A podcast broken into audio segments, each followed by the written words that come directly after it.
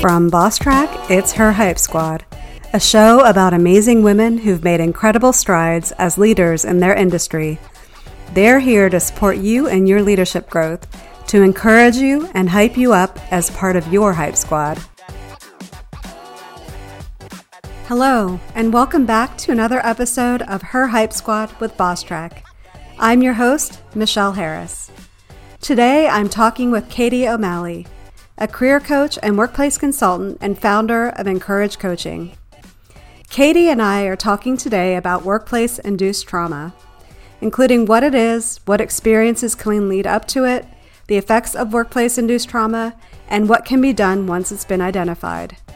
We also discuss how, as leaders, we can avoid causing it ourselves. But before we get into our conversation, let me tell you a little bit about Katie.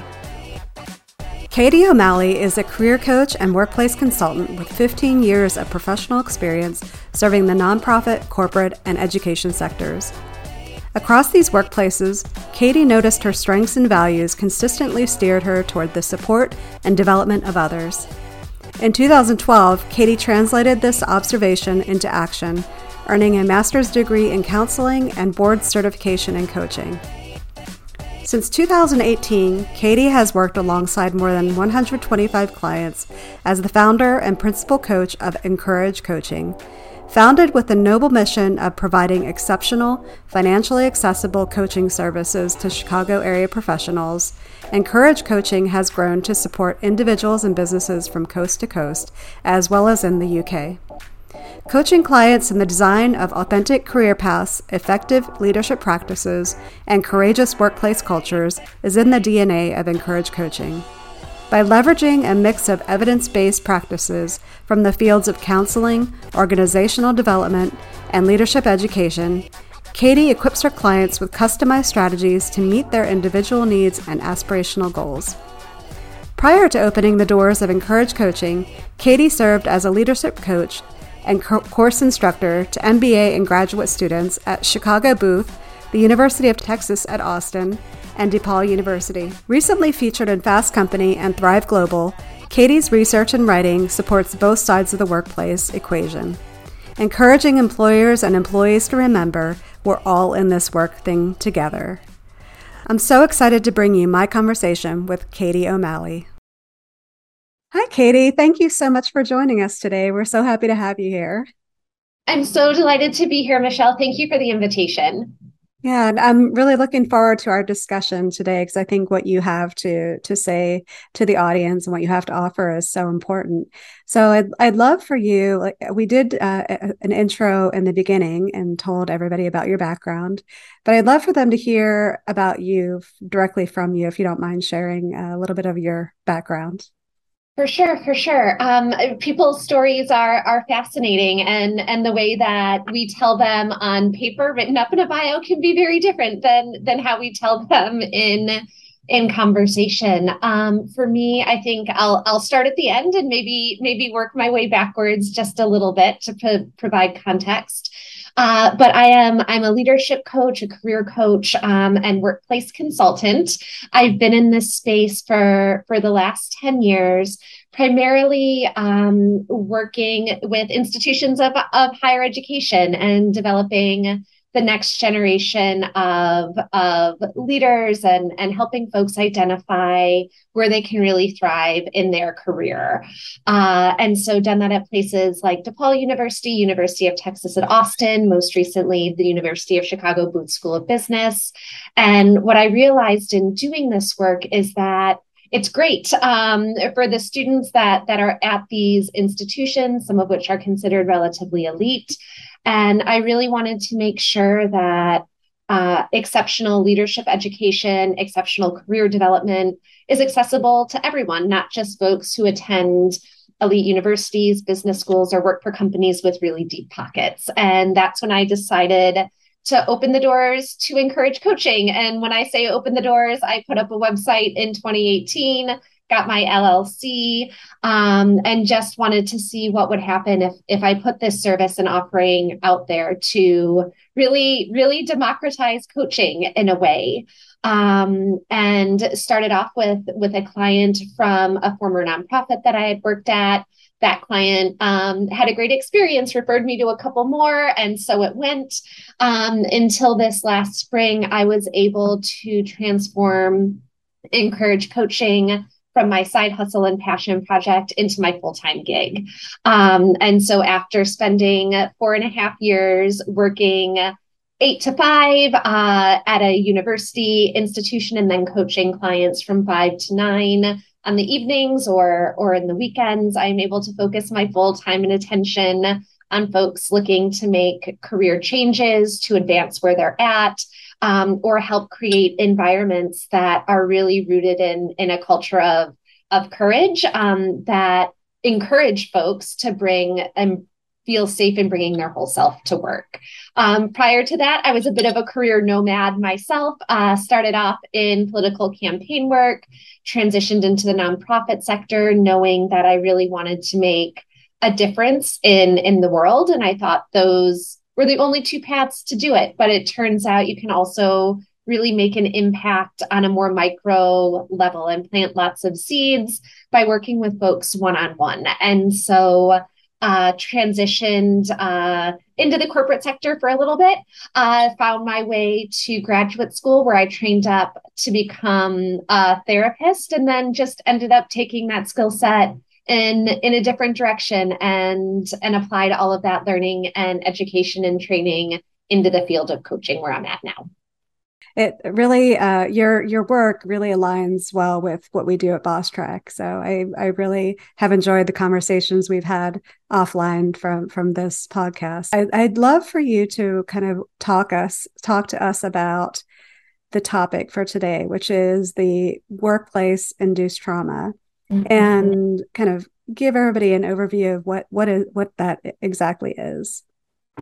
For sure. And I know, Michelle, we've we've talked about this uh, before leading up to this podcast. And when I pitched it, I could remember you being like, ooh, trauma. I don't I don't know. Um, and it's it's a big word and it can it can cause fear or be be triggering either because folks have um, have that experience with it, or it feels so far removed from what they expect it to be.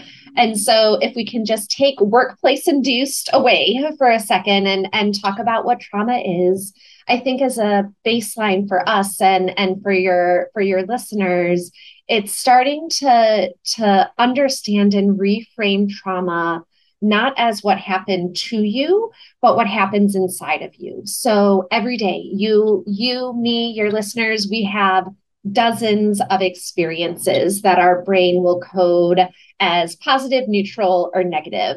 Negative experiences get coded a bit harder and and more deeply in our wiring um, and repeated negative experiences um, can actually cause traumatic responses within us. Um, and so sometimes when I say trauma, when I'm working with clients, they'll say, "Oh no, no, I haven't been." Um, I haven't been in a natural disaster. I haven't been held at at gunpoint. I haven't had these big traumatic experiences. And I'll say, well, back to the point trauma isn't what happens to you it's what happens inside of you. Um, and so picking up the response to to those negative experiences things like anxiety depression chronic pain insomnia or sleeping sleeping too much uh, feeling feeling guilty about things feeling fearful about things difficulty concentrating all of these things that can really prevent us from succeeding in our, our current roles, or if we've made a shift, really starting to succeed in in future roles. And so now that we're clear on on what like what trauma is when we're talking about it, when I say workplace induced trauma, I'm talking about two main categories of events that a person might experience at work.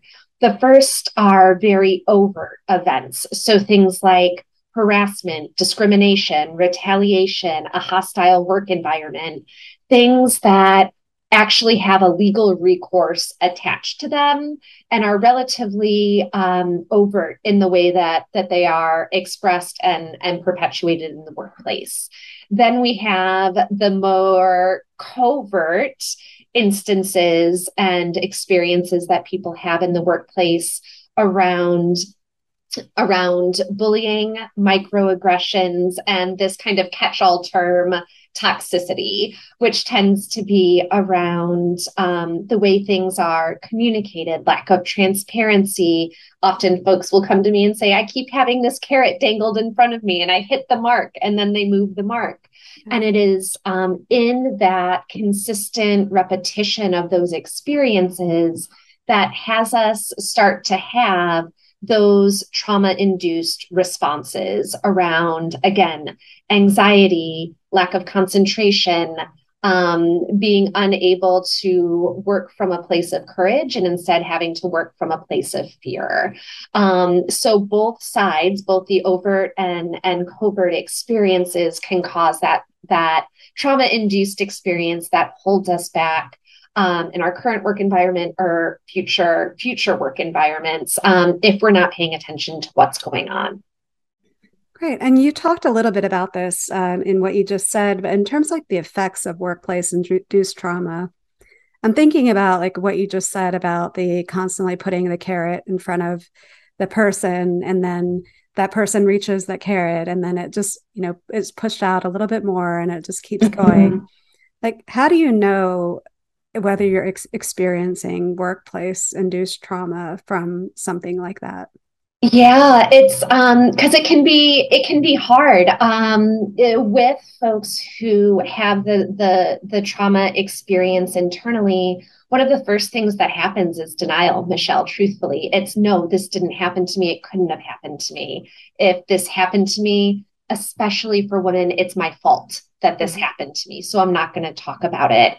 Um, I think recognizing if there's denial, usually if there's denial, there's something good to explore and lean in there, eh, lean into there. Wherever there is resistance, I always encourage folks to get curious. So if you're listening and you're resisting this notion, it might be an opportunity to say, you know what, um, is is there something else going on here with me? But I think the other telltale signs are uh, fear to share ideas, um, fear to take um, a well calculated risk at work out of what the what the response might be.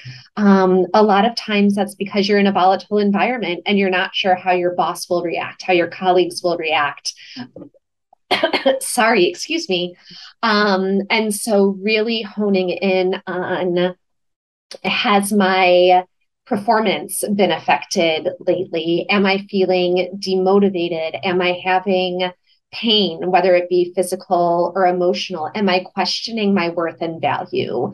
If those things are popping up and they're not coming from a very clear internal place, it might be because something is happening externally to you and those messages that you're receiving you're starting to internalize and and question all of all of your capacity and ability to really perform uh, in your in your job. Thank you. And I and I guess to clarify, the same thing could happen to two different people and one could trigger the workplace induced trauma because of the way they react to it. And mm-hmm. in, in the other mm-hmm. person, that same situation might not, if I'm thinking about what you're saying correctly. It, correct. Um, that that is absolutely absolutely a possibility. Um, who we are and how we move in the world, how we move through the world. Um, that's a big part of how we receive, absorb, and and respond to things. Or more simply put, um, how we think, feel, and behave when when something comes up. Uh, just because someone doesn't respond doesn't mean the bad behavior wasn't there. Right. Got it. Thank you for for uh, clarifying that. Um, so how do how does someone identify, navigate, and overcome workplace trauma once they've well once once they've identified it? Yeah, and the identification can can be the hardest part um, be, because, like I had mentioned so often, and I know your audience um, is is uh, people who identify as as women and and female. Um, for women, like I said, so often if there is an issue or if something doesn't feel quite right, we assume it's something we've done. Um, a lot of that comes from from the way we've been socialized to be to be pleasing, um, to not rock the boat too much, to be nice, to be warm. Um, and so I think the very first step is starting to talk to people around you in in your work environment and ask those questions. Hey, this thing happened.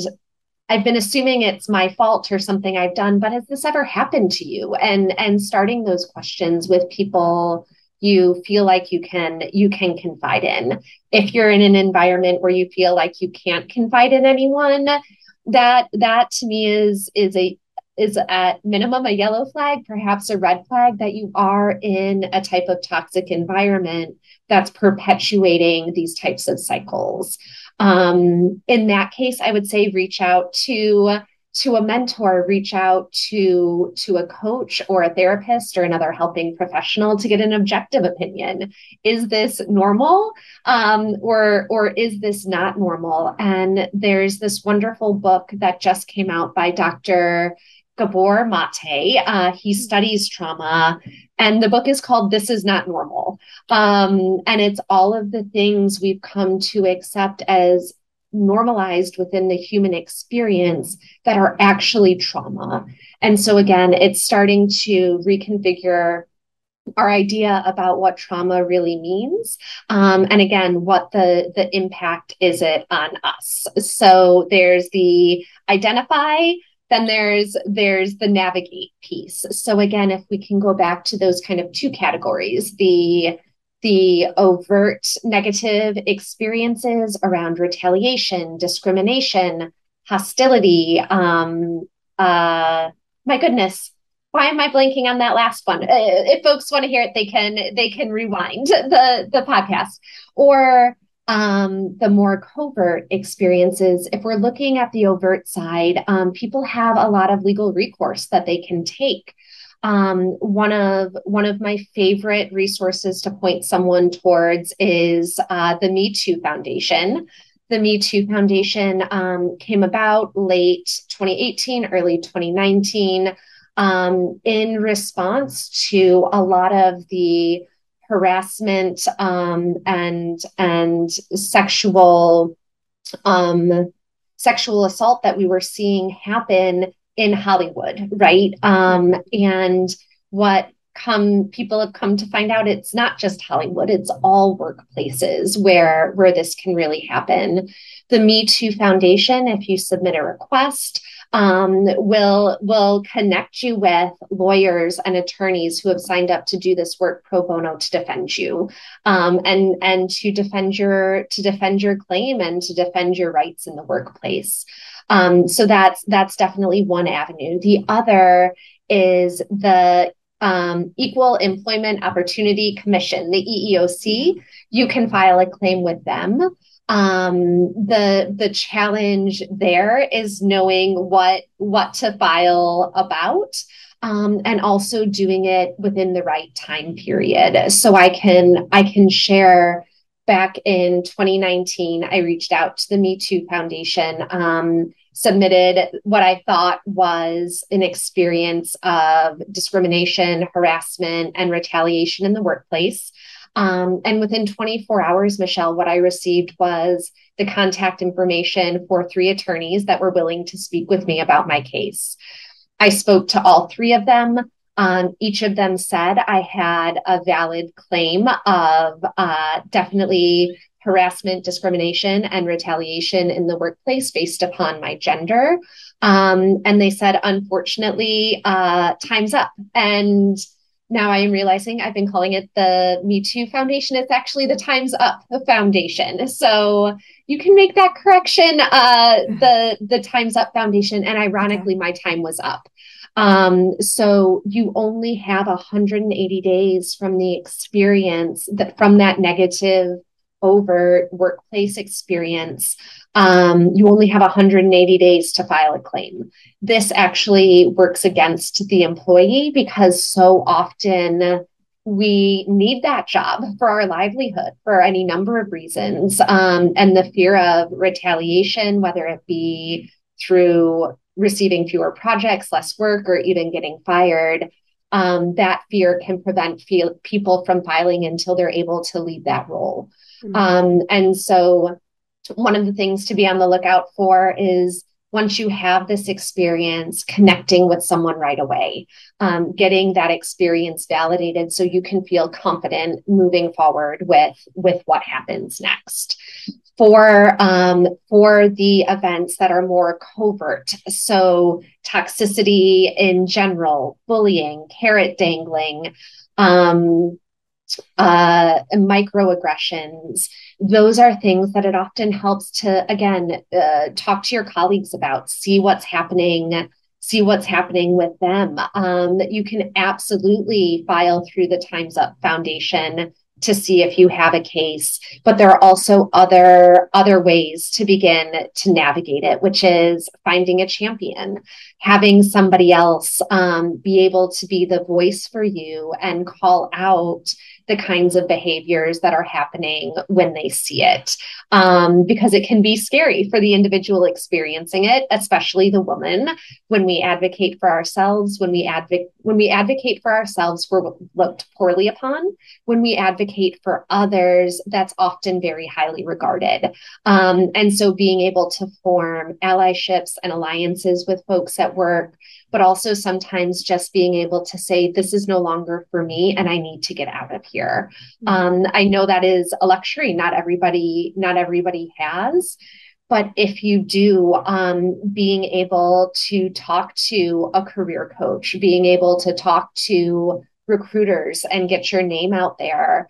Um, there are lots of folks, uh, including me, who are willing to provide that kind of support um, on a sliding scale. And so you don't have to stick it out. And I think, especially for women to know, we face this myth um, that has very much been internalized with us again that we are it's called the only one theory that we are the only ones in the environment or at the table experiencing this particular thing.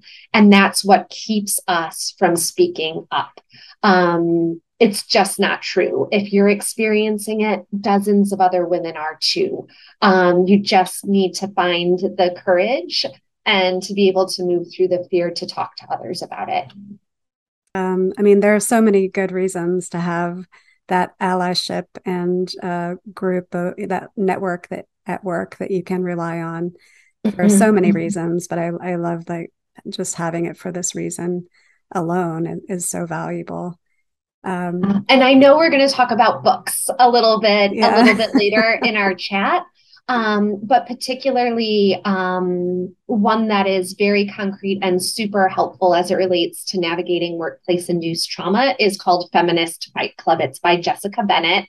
Um, great resource. It'll give you all the giggles um, and concrete tactics and strategies to to employ and even starting a, a book club to read with your with your colleagues who might be finding these same challenges so you all have the same tools in your toolkit when the time is right to deploy them is is one of the things that that I really recommend to women at work. Thank you. Well, yeah.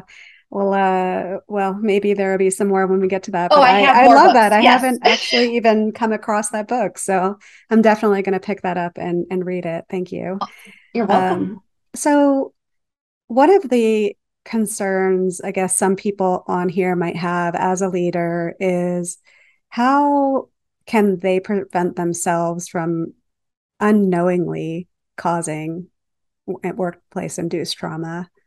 Yeah, and it's um because we can we're all none of us are immune from doing it, from from misstepping, um from engaging in behaviors that are unbecoming of the type of leader that that we want to be um, or from seeing those bad behaviors in our teammates and in our colleagues and and not calling them out.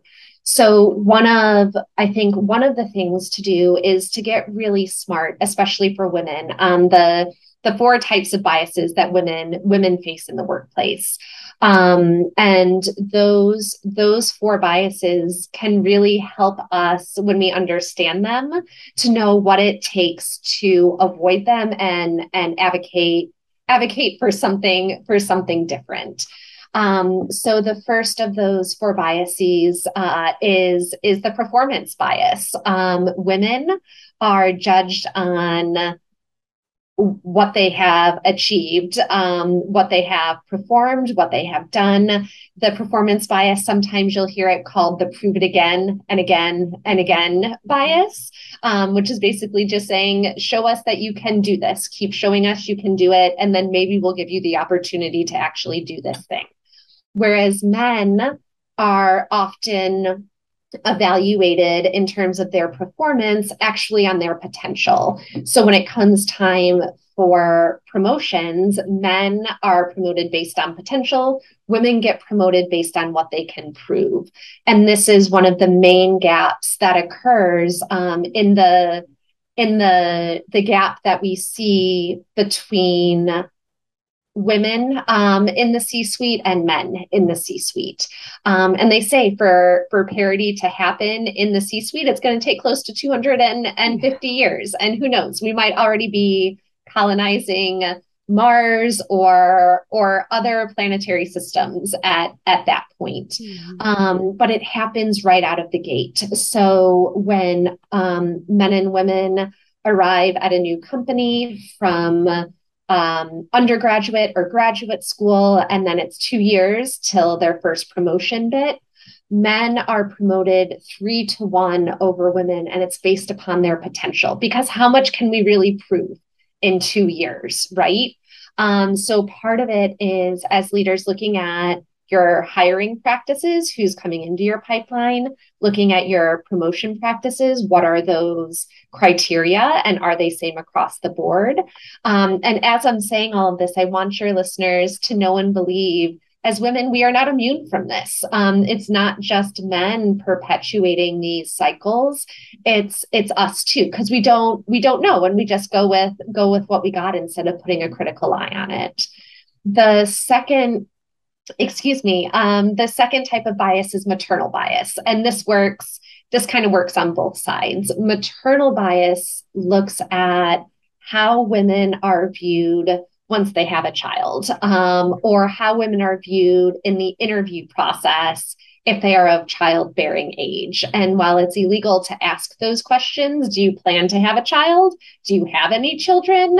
Um, you know the the worry of that can often prevent women from getting hired in the first place or from being given big projects high profile clients out of fear um, that they will take maternity leave and never come back. Or if they do come back they won't be as committed because women are more committed to their to their children than than men are which is simply not the case. Mm. um, and so there's that worry. But then on the other side um, it's what about the women who don't have children? Is there something wrong with them? Are they not feminine enough? Are they not warm enough? Um, and running a, up against that bias as well. Um, and so there's there's the struggle there one of the things um, that can be really helpful with this um, is implementing parental leave policies for both men and women. Mm. Um, this starts to reduce that stigma um, because now both parents can can participate equally in the raising of the child, um, and men will take it if it is offered to them, um, especially if they see male leadership doing doing it as well and upholding it. The third is all about performance attribution bias. Um, performance attribution bias says if something goes right on a team, uh, the team lead, uh, even if it if the team lead is a woman, the team uh, is who gets the props for it, um, which is very good as a leader to give your team props. We want to do that. But also as the woman, we need to be able to say I more often and not and not make it a we. However, when things go wrong on, on a project or with a client, um, it is the women who more often receive the brunt of that and often the blame. Um, and again, this goes back to the internalized systems we have oh my gosh, it went wrong. Something happened. It must be my fault. And there's not enough pushback there. So when it does come to performance review time, we can see how these two these two dimensions are unevenly stacked um, as we's instead of I's, and then um, unfairly balanced toward the negative. Uh, so, again, encouraging your team to be able to say, yes, this was a team effort. And here's what I did to help make the outcome happen. Mm-hmm. It is okay to say these things. Right. Also being able to say, yes, it was it was a team effort. Things didn't go as planned.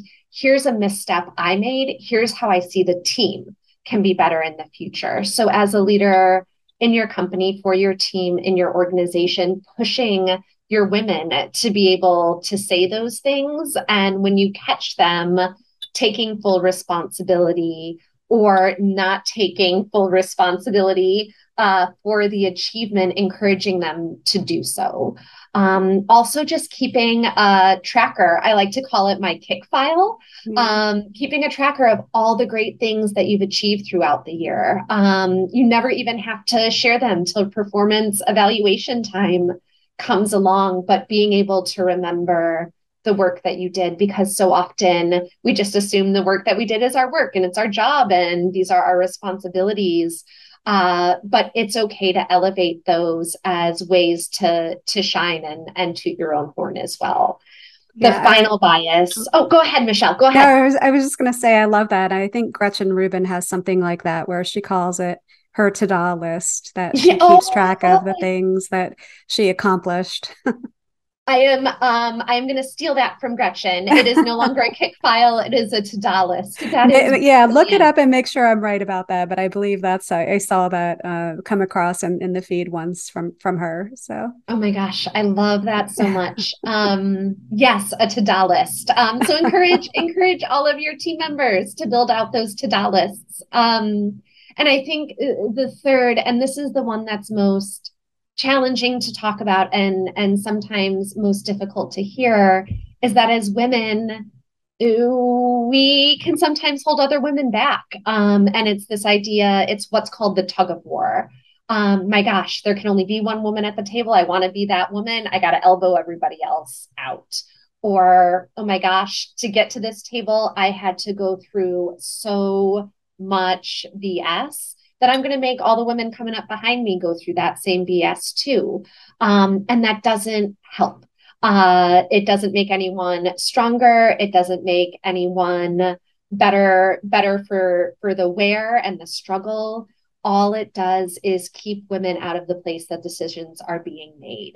Mm-hmm. So, anytime as a leader you have the opportunity to elevate another woman, to promote another woman, to sponsor, to champion them, to make life a little bit easier for them, even if it wasn't easy for you, that is the very best thing that that you can do to help prevent workplace induced trauma.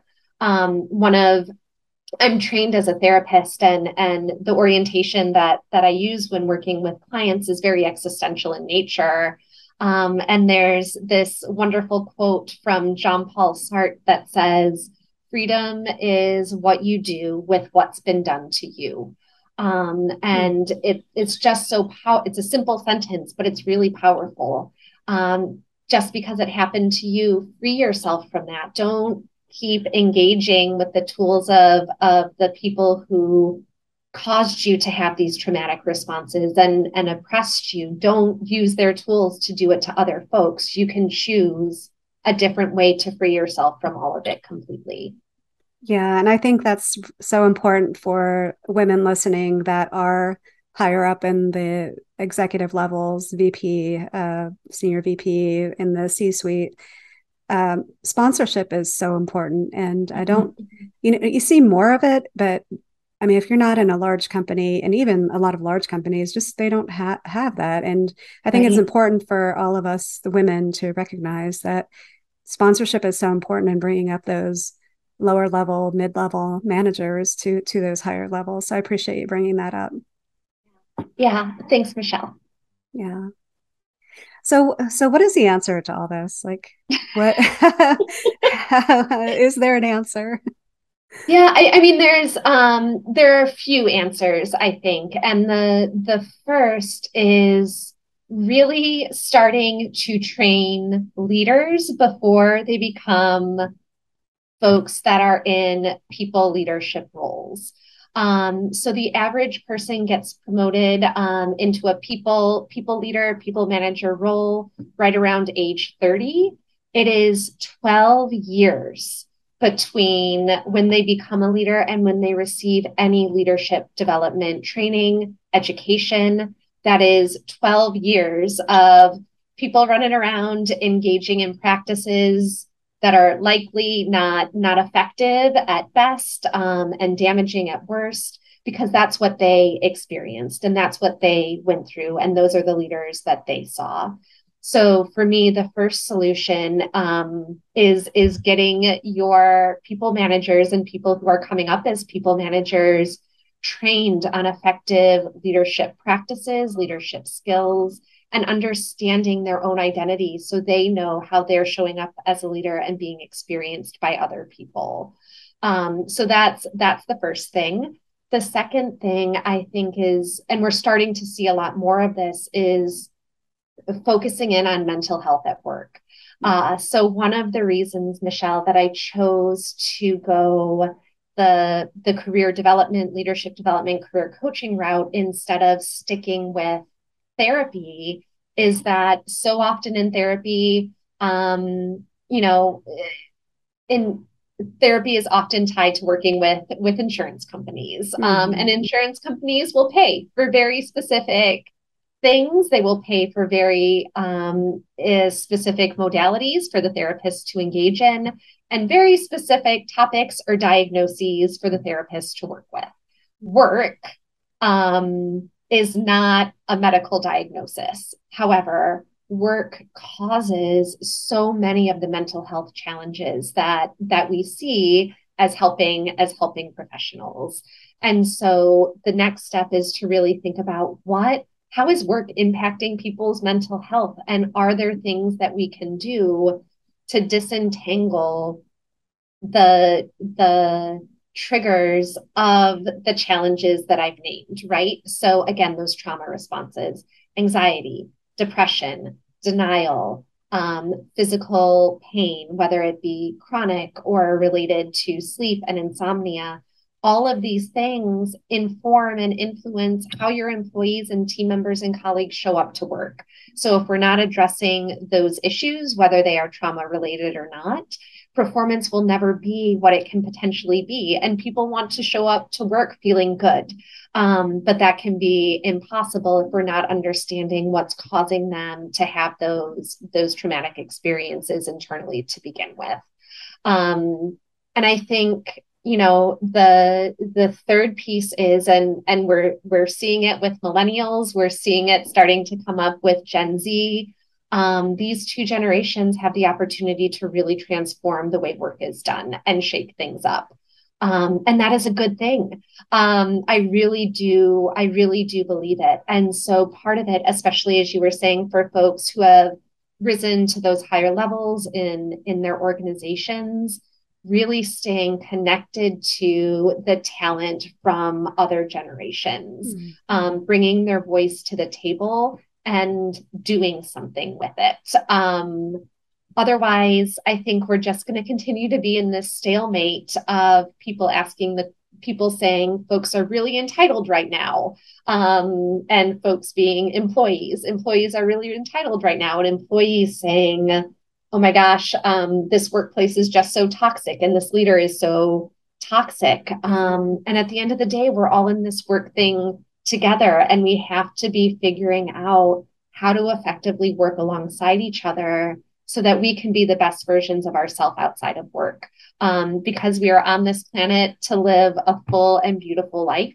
Um, and we can't do it if the 8 10 12 hours a day that we're spending at work is is really derailing and diminishing how we see ourselves and how we want to move through the world Thank you for that. And that reminds me, I've had had somebody reach out recently about a toxic coworker. Mm-hmm. Uh, how I mean, not to go into a therapy session for that person, but are there maybe one or two things that you would tell a person that's experiencing a toxic coworker and not a toxic leader? Yeah, for sure. So, um, it, and it, sometimes it can be easier to pro, uh, approach a coworker than than a leader. Sometimes it can be more difficult.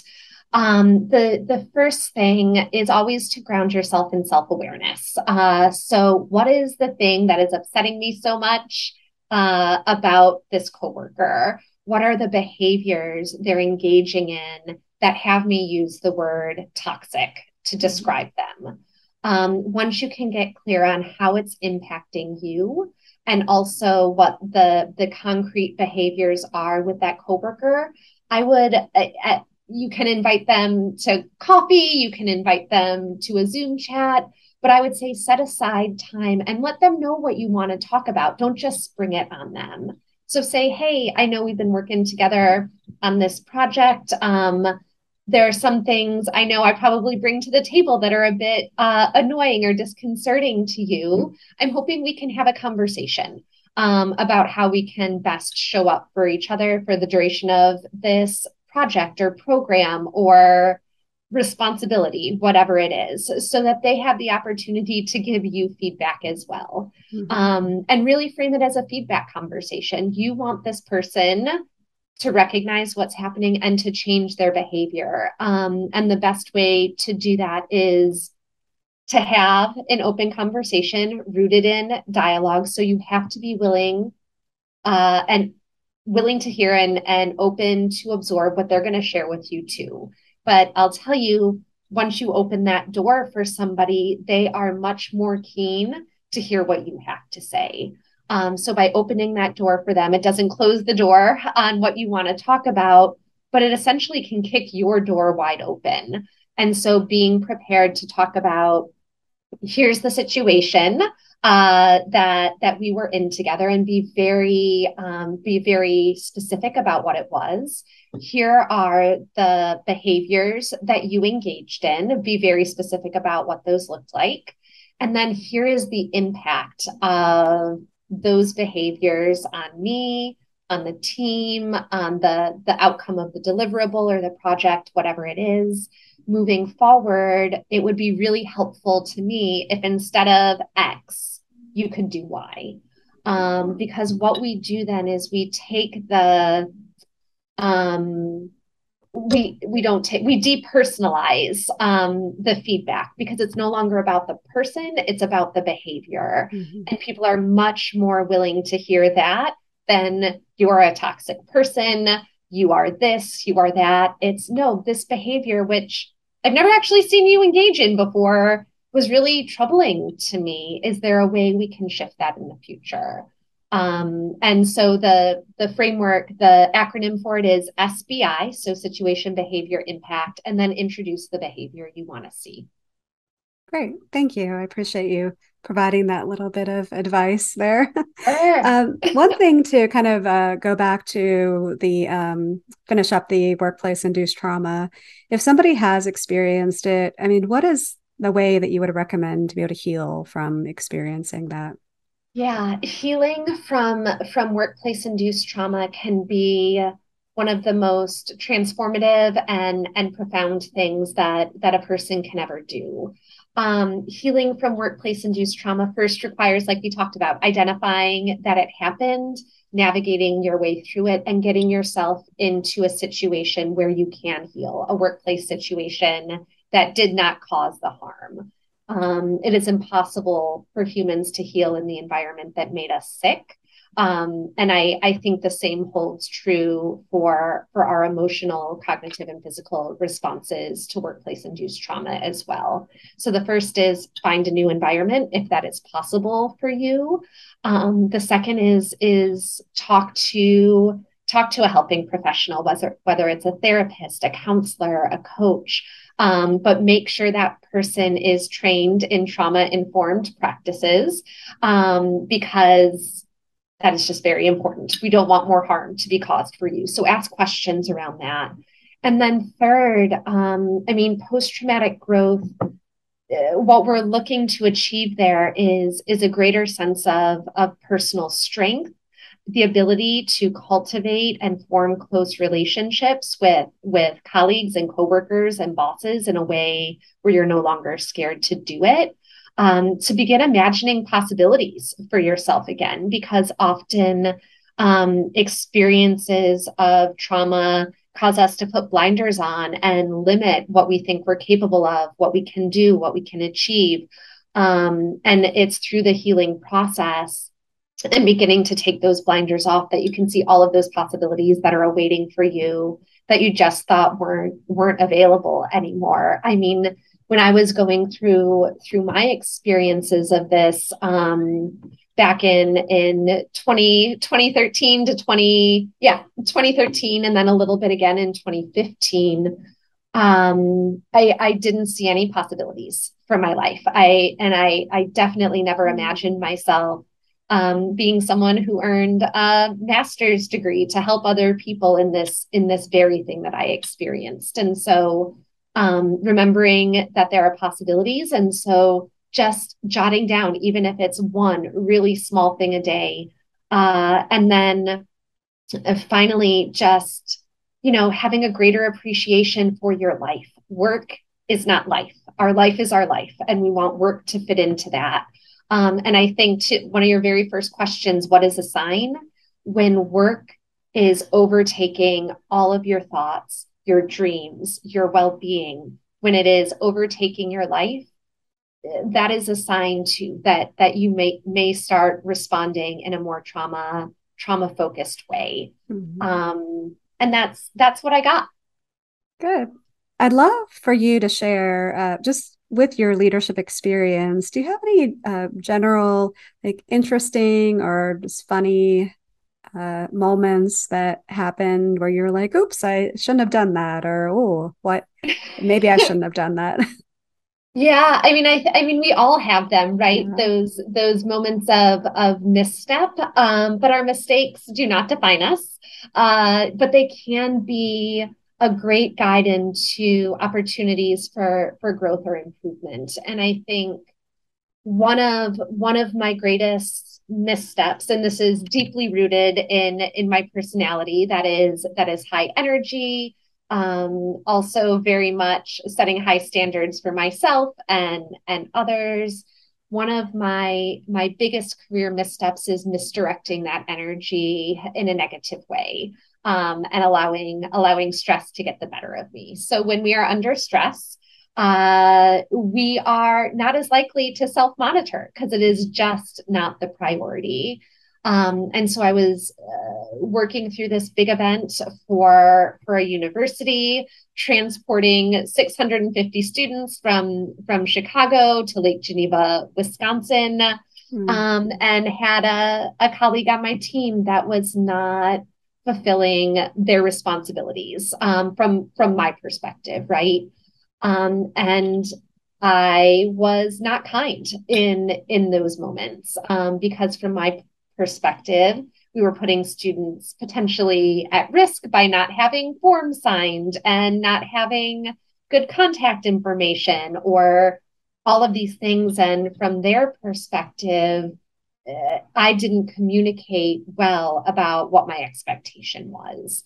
Um, and so for me, what I what I really learned there was it's fine to have high expectations of folks. Um, but if you're going to have high expectations, then you need to be very clear about what those outcomes are, what it looks like, what you want it to look like. Um, people need those those boundaries um, to be able to to perform well. And so, even though balls were dropped, I dropped the biggest one by not communicating my my full expectations around what needed to be done and just assuming it's known. Um, but that's the fault of assuming everyone moves through the world like me, and and they don't. And so, uh, I think it's something like 82% of employees say they want more communication and more transparency from from their leaders. Um, and leaders are saying we are. We're already mm-hmm. doing that. And then it's they say we need five times more. You tell us once tell us five more times. Um, and it's not viewed as excessive which i was just astonished by, but also really helped me see the importance of again communicating those those expectations and desired outcomes and setting people up for success. Yeah, thank you, and thank you for sharing uh, about not everybody moving in the world the way you do, because it's so. I mean, as a leader, that's definitely important because you need to. You're leading your team and building trust with your team, and you have to recognize that everybody is different. But even in life outside of work it's just so important to remember that when you're interacting with people. And i i even i have to remind myself about that sometimes. I mean it's it's easy when you're in your own little circle and you know what to expect but when you once you start getting outside that bubble um, it's i think even more important to recognize and remember that.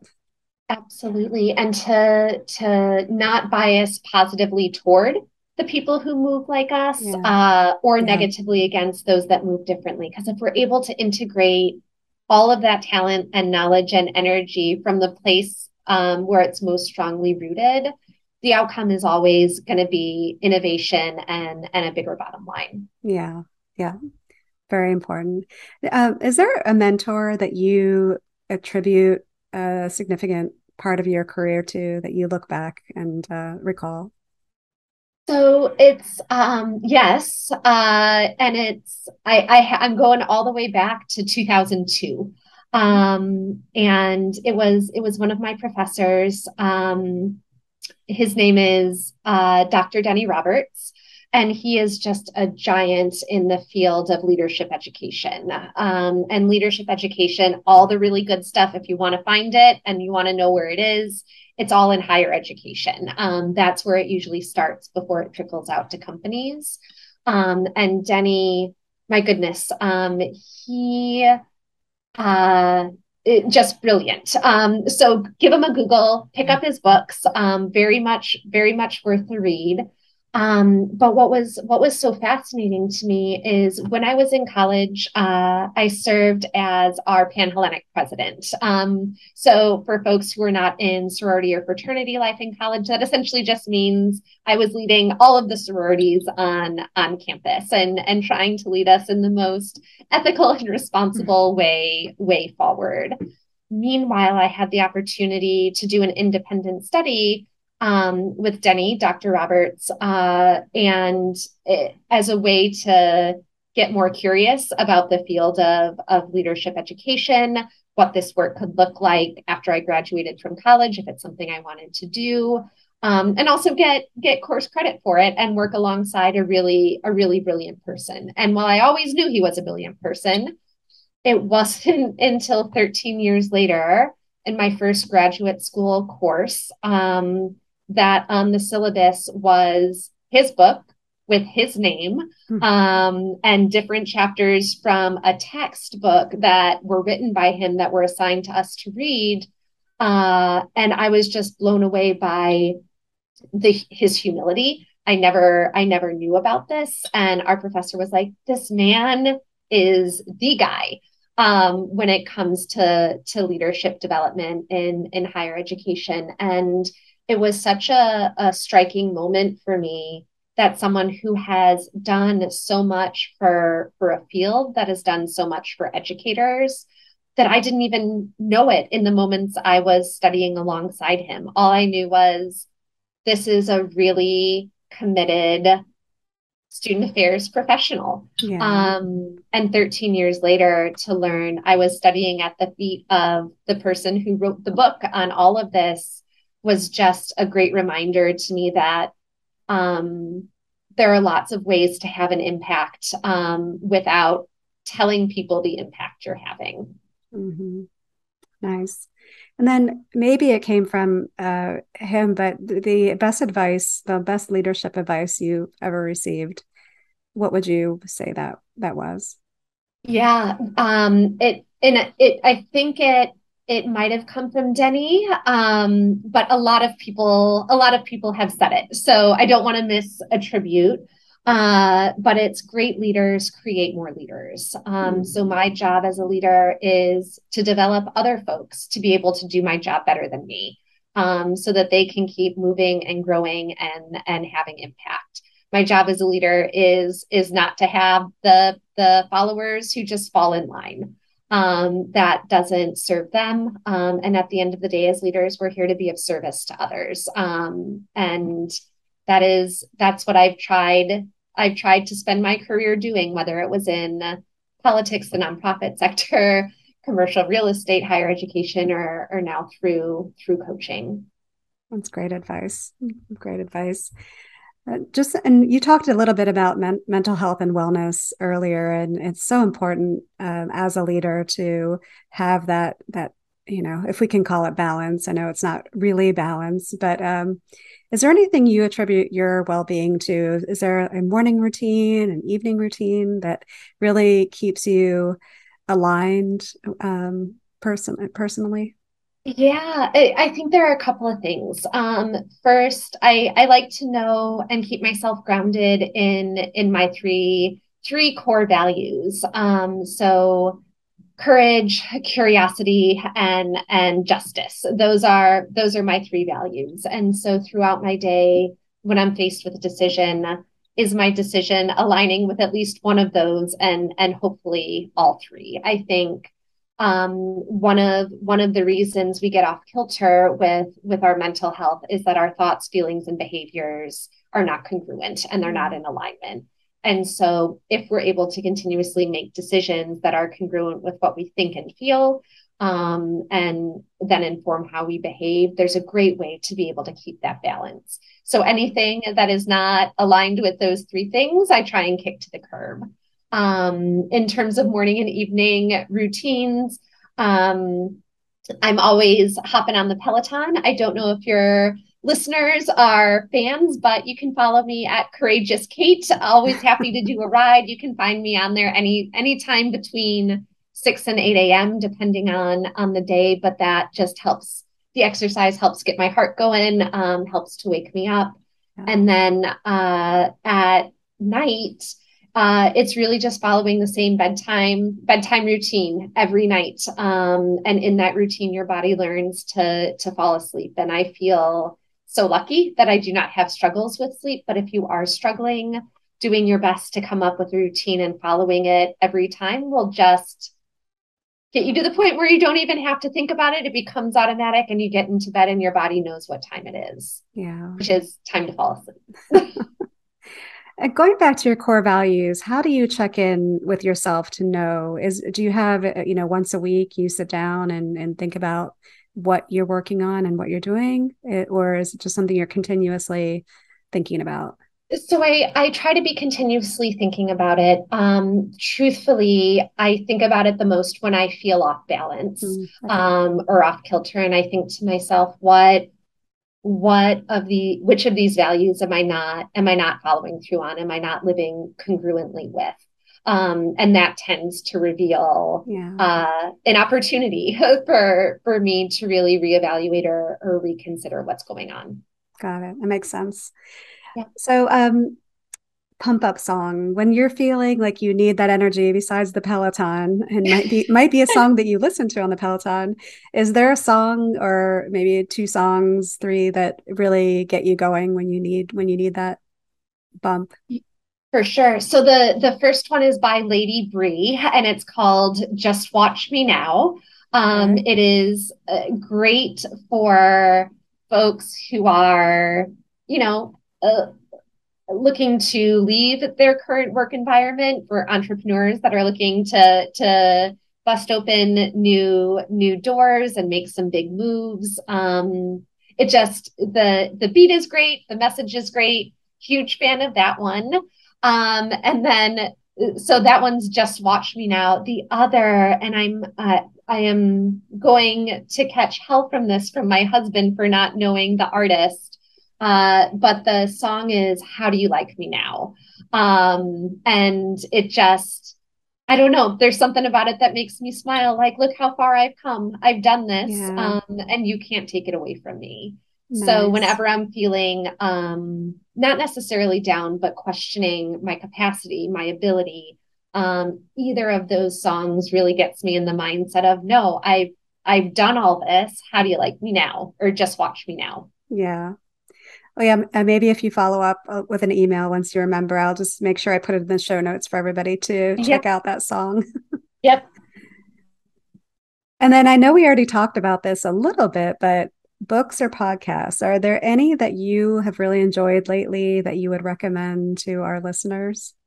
Yeah, so for for books, um, actually reading "What Happened to You" um, by Dr. Bruce Perry and Oprah Winfrey. If folks um, enjoyed listening, I, I shouldn't say enjoyed, but got curious listening to our talk about workplace induced trauma, that is that is a great book to learn more about trauma, what happens in our bodies, how to start recognizing it in yourself and others. Um, really, really great book there.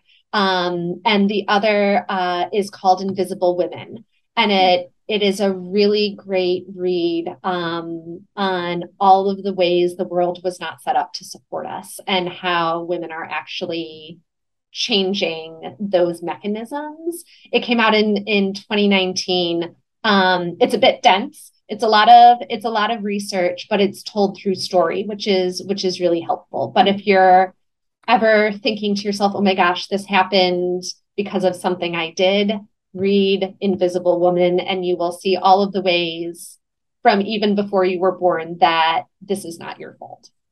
Great. Well, thank you. Great recommendations.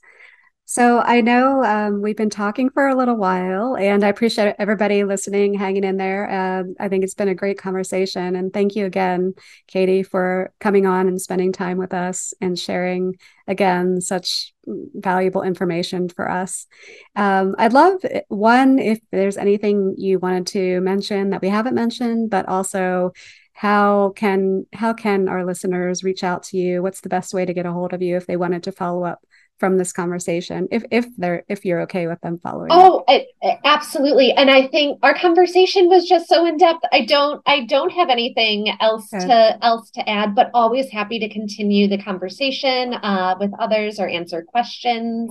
Uh, so you can find me via my website uh, encouragecoaching.org uh, you can also find me on Instagram and Facebook uh, at Encourage Coach Chicago, uh, or feel free to send me an email, katie at encouragecoaching.org.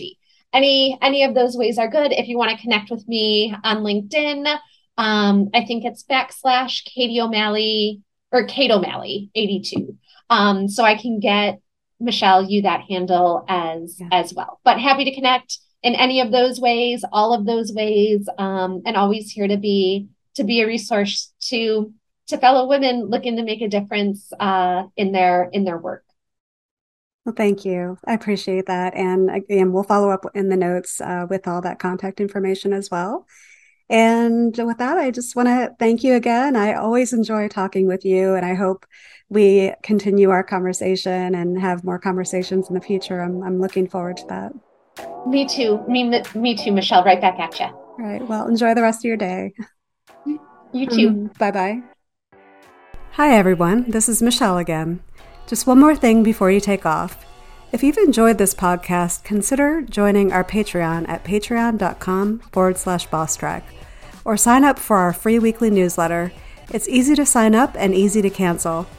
Every Monday, we send out a short, exclusive newsletter of what we found during the week that we're excited about, we're inspired by, and we're watching and reading. If you'd like to check it out, just to go to thebosstrack.com forward slash newsletter. Just type that into your browser, thebosstrack.com forward slash newsletter. Drop in your email and you'll get the very next one. Thanks for listening.